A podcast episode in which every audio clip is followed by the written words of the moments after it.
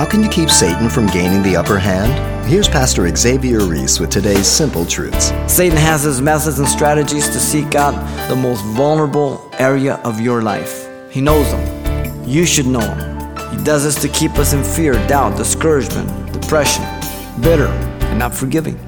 We're to be a good student of Satan in the scriptures. And when Christians are ignorant to the Word of God, then they don't know when Satan's after them because they don't know God's Word.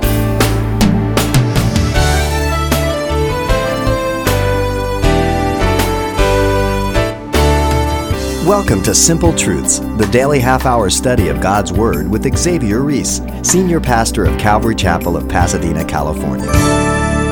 Sometimes the best games to watch are the ones in which the underdog has nothing to gain and nothing to lose. In fact, sometimes they play hardest just to spite their opponent.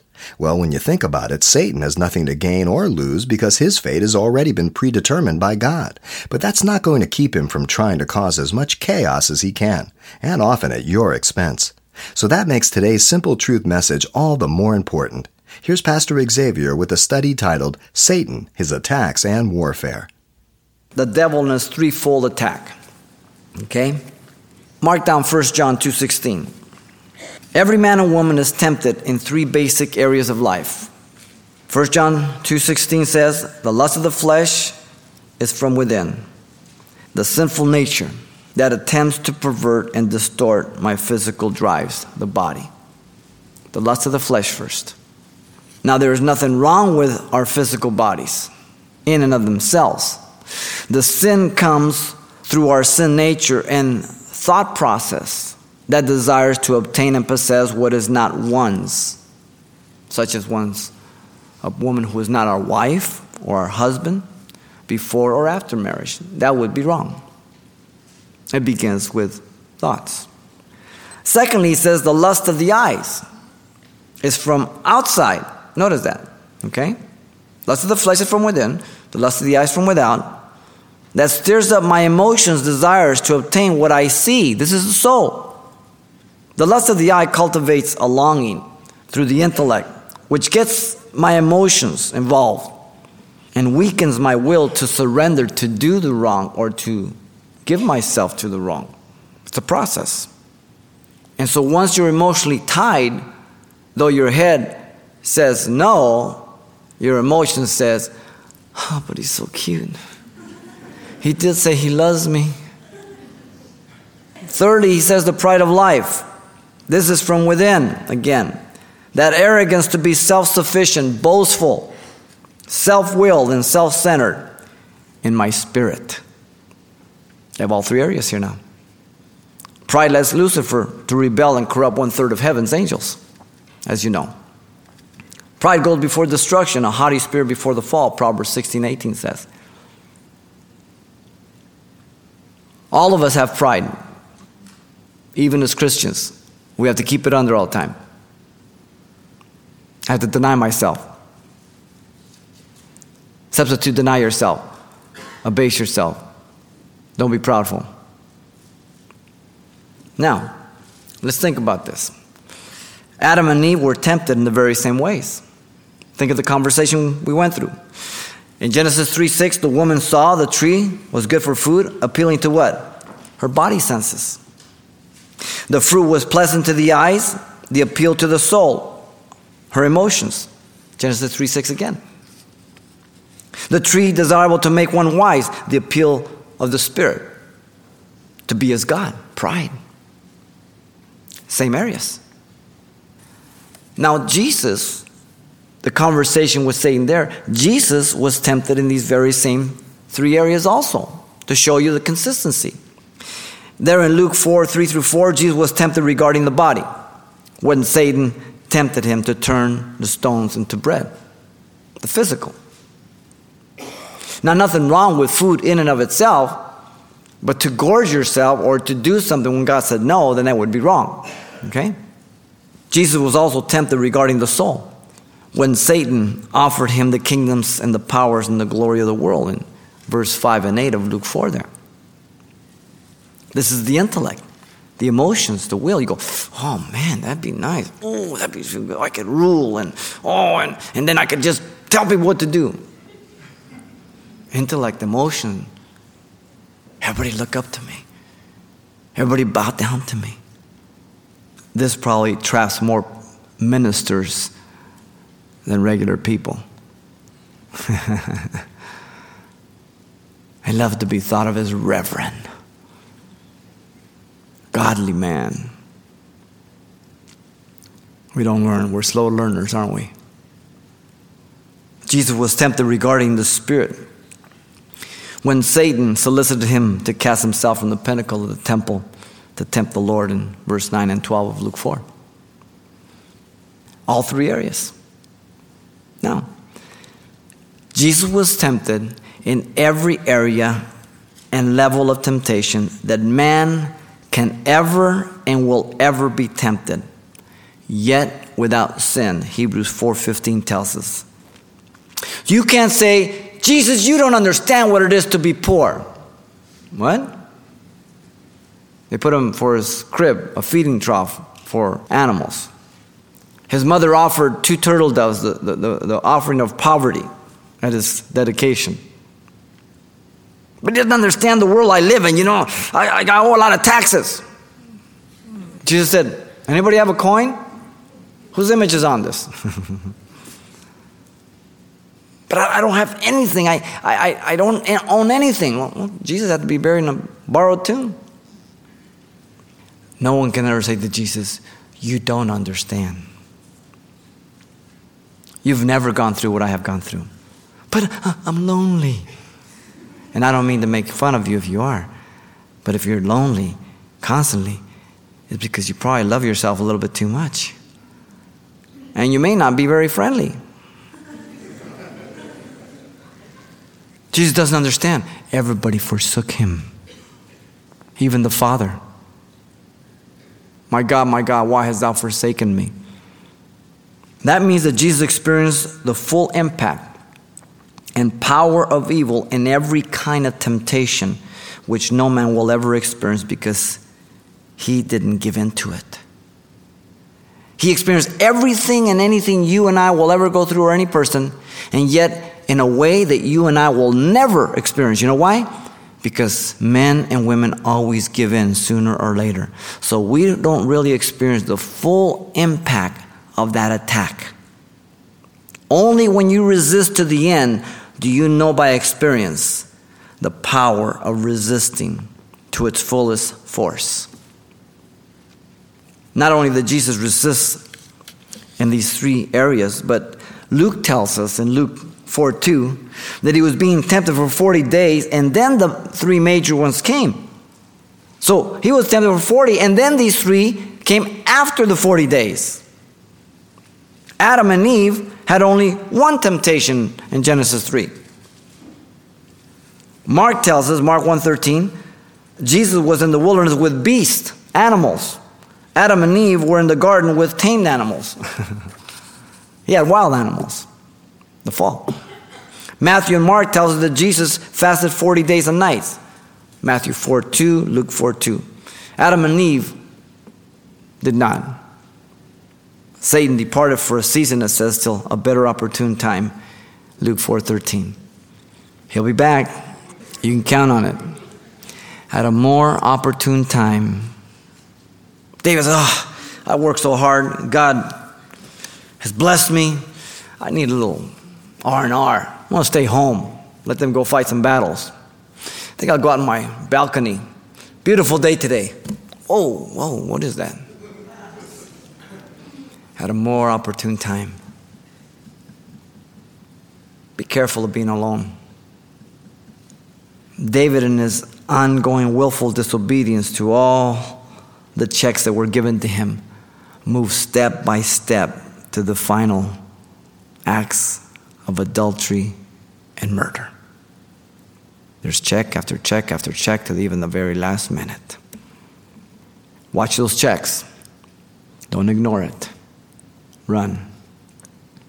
And so the devil in his threefold attack teaches us one more simple lesson.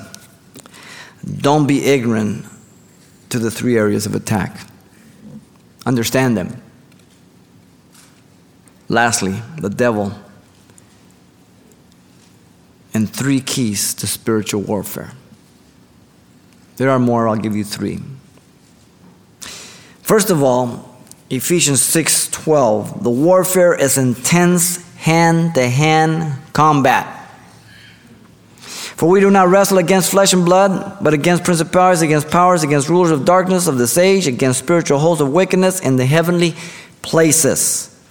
Spiritual warfare is not against flesh and blood. Mark that well. Though Satan will use flesh and blood to attack you spiritually. All right? Your kids, your husband, your wife, your employer, yourself. The word wrestle means wrestling a contest between two, with each endeavoring to throw the other, and which is decided when the victor is able to hold the opponent down with his hands upon his neck. The Greek wrestlers, when they wrestle, the loser, while being held down, had his eyes gouged out. I think that's a great corollary. 2 Corinthians 4 4 says, Whose minds the God of this age, Satan, has blinded who do not believe, lest the light of the glory of the gospel of the glory of Christ, who is the image of God, should shine on them. Satan goes around blinding people so they can't open the heart to the gospel. Paul fought the good fight. He kept the faith, he tells us in the last will and testament in 2 Timothy 4 7. To the very end. What are you going to do in life? You're going to roll over when the difficult times come, or you're you going to put on your armor and fight? Very important. These forces vary in rank and authority, as you know. The subdivisions are in both good and bad angels. You find that in Ephesians here, verse 12, and also in Ephesians 1 20 and 21. Principalities, which means first ones, preeminent ones, leaders. Powers, meaning authorities and spirits, demons of Satan in the lower atmosphere that make up his kingdom. Uh, rulers of darkness refer to the world rulers of darkness, and nations are ruled by them often. We saw that in Daniel and other studies in uh, uh, other scriptures. Wicked spirits, the spirit forces of perniciousness. So, you might look at these, as we said before, as, as uh, privates, corporals, lance corporals, sergeants, staff sergeants, sergeant majors, whatever. Different ranks different orders. They stand on both sides because Satan only imitates what he's, what he's known all the time in the kingdom of God. Now, secondly, notice Ephesians 6.11 here. The warfare has a strategy. So remember first, the first key, the warfare is intense hand-to-hand combat. Okay? Up close. Secondly, the warfare has a strategy. 11. Put on the whole armor of God that you may be able to stand against the wiles of the devil. Satan has wiles. Methodeia, which means cunning arts, deceit, craft, treachery. The word comes from the verb to follow up or to investigate. We get our word method from it. And you do this by methodical set plans. Strategizes. He has his methods. Satan has his methods and strategies to seek out the most vulnerable area of your life. He knows them. You should know them. He certainly knows them. He does this to keep us in fear, doubt, discouragement, depression, despondency, keep us angry, resentful, bitter, and not forgiving. And so we're not to be ignorant to his devices in order that he not take advantage of us 2 corinthians 2.11 says. We're to be a good student of satan in the scriptures. So when he comes to us as an angel of light we can tell who's talking to us even though he has his angel's costume on because of what he says and what he's trying to do. He comes as an angel of light. Not as a hideous creature from hell with horns on him he doesn't stick you with his pitchfork and say, hey, you know who I am? Hmm. Satan and his angels can transform themselves into angels of light. 2 Corinthians 11, 14 through 15. And when Christians are ignorant to the Word of God, then they don't know when Satan's after them. Because they don't know God's word.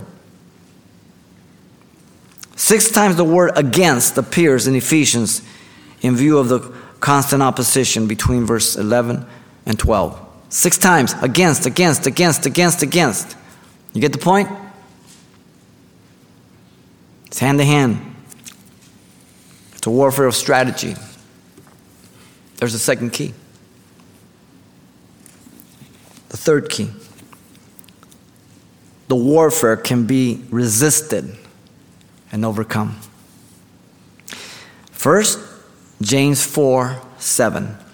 Jesus resisted and overcame Satan in the wilderness. We've seen this. Applying the very same advice that James gives to us. Here it is Submit to God first. Second, resist the devil and he will flee. Then, third, draw nigh to God and he will draw nigh to you. If you just submit to God, but you don't resist the devil, it won't work. If you just resist the devil and don't draw nigh to God, it won't work. You've got to submit to God, resist the devil, and draw nigh to God. It's a threefold step. Ephesians says, give no place literally a foothold to the devil in Ephesians 4:27. Sometimes we help him trip us up. Sometimes we want him to trip us up so we have a lame excuse. And that's what it is, lame excuse. Jesus has provided us with the necessary weapons. They are spiritual. In 2 Corinthians chapter 10, verse 3 through 5, listen. For though we walk in the flesh, we do not war according to the flesh. For the weapons of our warfare are not carnal, but mighty in God for pulling down strongholds, casting down arguments and every high thing that exalts itself against the knowledge of God, bringing every thought into captivity to the obedience of Christ. They're spiritual. Here they are. The armor in Ephesians 6 10 through 18. Your armor, make sure you put it on. It's itemized for you. There's a checklist there. Now, these are the same ones that Jesus used. You ready? Being filled with the Spirit of God, prayer, and the Word of God. You find those as we went over Luke chapter 4, verse 1 through 13. The counterbalances here in Ephesians. Jesus was praying at the baptism, right? And as he was baptized, as he was uh, there praying, what happened? The Holy Spirit descended upon him. So he was praying, filled with the Holy Spirit. Then he was driven by the Holy Spirit into the wilderness, and he overcame with the Word of God. There's your three weapons. Here in Ephesians, you have the same thing. Verse 18, prayer. 610, finally, my brother, be strong in the power of his might, filling of the Spirit. So you have prayer, the filling of the Spirit, and in the armor is the Word of God. There's the three weapons. So Jesus promised that He would never allow us to be tempted above our ability to endure, as we said before in 1 Corinthians 10 13. So, understanding the temptation of Jesus and how He be overcame, then that shows me that I have no excuse for failing. I can overcome. And we're not talking about perfection, but I can pass the test. You understand? Jesus doesn't give you any flash quizzes without preparation. When He allows them to come, you're able to pass it. He's not like our high school teachers, they're able to pass it. He is our merciful, faithful high priest. And we're to come to him that he might give us grace and help in time of need. Hebrews 4 15 and 16. We're to go to him. Judas Iscariot was destroyed by Satan because he exercised his will to not yield to Jesus, but to yield to Satan. John 13, 2 and Acts 1 18. It was a choice. God did not predestine Judas Iscariot to be damned. If he did, then he's not a loving God, he's unjust, and he's unholy. That means that Judas Iscariot had to have exercised his will because God never violates anybody's will. Well, but it's prophesied. God knows the end from the beginning. He does not violate anybody's will. Everybody has a choice. The wisdom in the warfare is to have the Lord between you and the devil. You understand what I'm saying? Listen to Jude 8 and 9. He says, Likewise, also the dreamers, uh, these dreamers defile the flesh, reject authorities, and speak evil of dignitaries. Yet Michael, the archangel, in contending with the devil, when he disputed about the body of Moses, dared not bring against him reviling accusation, but said, The Lord rebuke you. Oh, that's so good. Remember, we have mentioned some of the traditional church sayings that people use. I bind you, Satan. And yet there's no scriptural command in context or example in scripture in the book of Acts or any other book that teaches us that we are to bind Satan ourselves. And yet church formulas use that. Other church formulas, pleading the blood of Christ. Let's plead the blood of Christ. Now, I hope you understand that I, I thank God for the blood of Christ. It's the precious blood of Christ that I'm forgiven for. But nowhere in Scripture are we told to plead the blood of Christ for ourselves or our children. The blood of Jesus Christ cleanses me from all sin, 1 Peter 1.19 says. John 1.19. But I'm never told to plead the blood of Christ. These are church traditions. The war is spiritual, and there's an ongoing battle in the angelic world, and it's constant. Stick to the scriptures. The Lord rebuke you. That's good. If Michael used that, it's good enough for me. Old Testament and New, by the way. Angels are ministering spirits, Hebrews 1.14, to the earth's salvation, right? Angels are being used by God to protect us, to serve us. Daniel 5 gives us example, and many, many others. So there are two worlds existing here tonight good angels and bad angels. We can't see them. The angels of God, the good angels, and Satan's angels, they see us all the time. They have no problem. We are ignorant, so ignorant sometimes of the angelic world that goes on, the spiritual world that goes on. So I need to remind myself it's present, though I cannot see it. And so I need to be committed committed to the warfare that primarily is led by Satan and all his angels. Wendy the chicken had a conversation with the pig in the farmyard. How they might um, help the farmer with breakfast, and the chicken, as you know, proceeded to say, Well, you know, I'll provide the farmer with some eggs. And the pig was silent for a while. And the chicken asked him, You know, why, why he was silent? What's the problem? Uh, he said, Well, um, you're providing the eggs, um, you're involved. But um, my provision is bacon. That means I'm committed. You offering God eggs or bacon in the warfare? You gotta be committed. Zechariah 3 2. The Lord rebuke you, Satan. The Lord who has chosen Jerusalem rebuke you. Is this not a brand plucked from the fire? The devil and the three keys to spiritual warfare teach us one final lesson don't forget the warfare is spiritual. Spiritual.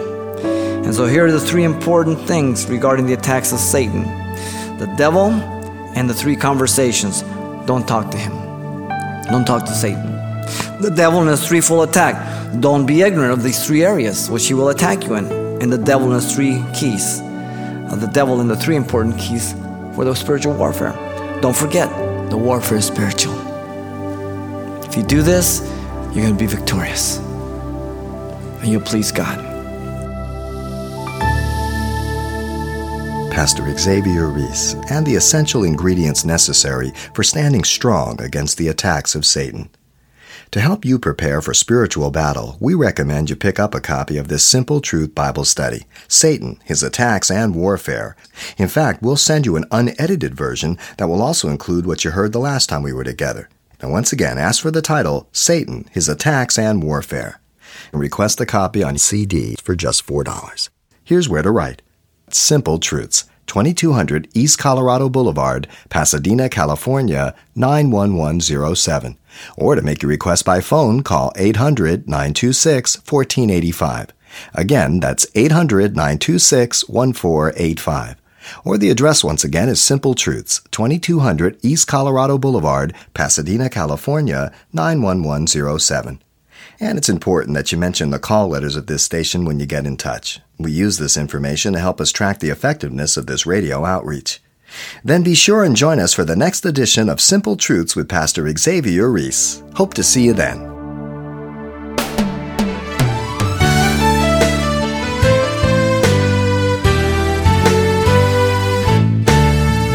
Simple Truths with Pastor Xavier Ries, a daily half hour broadcast, is a radio ministry of Calvary Chapel of Pasadena, California. www.calvarychapelpasadena.com.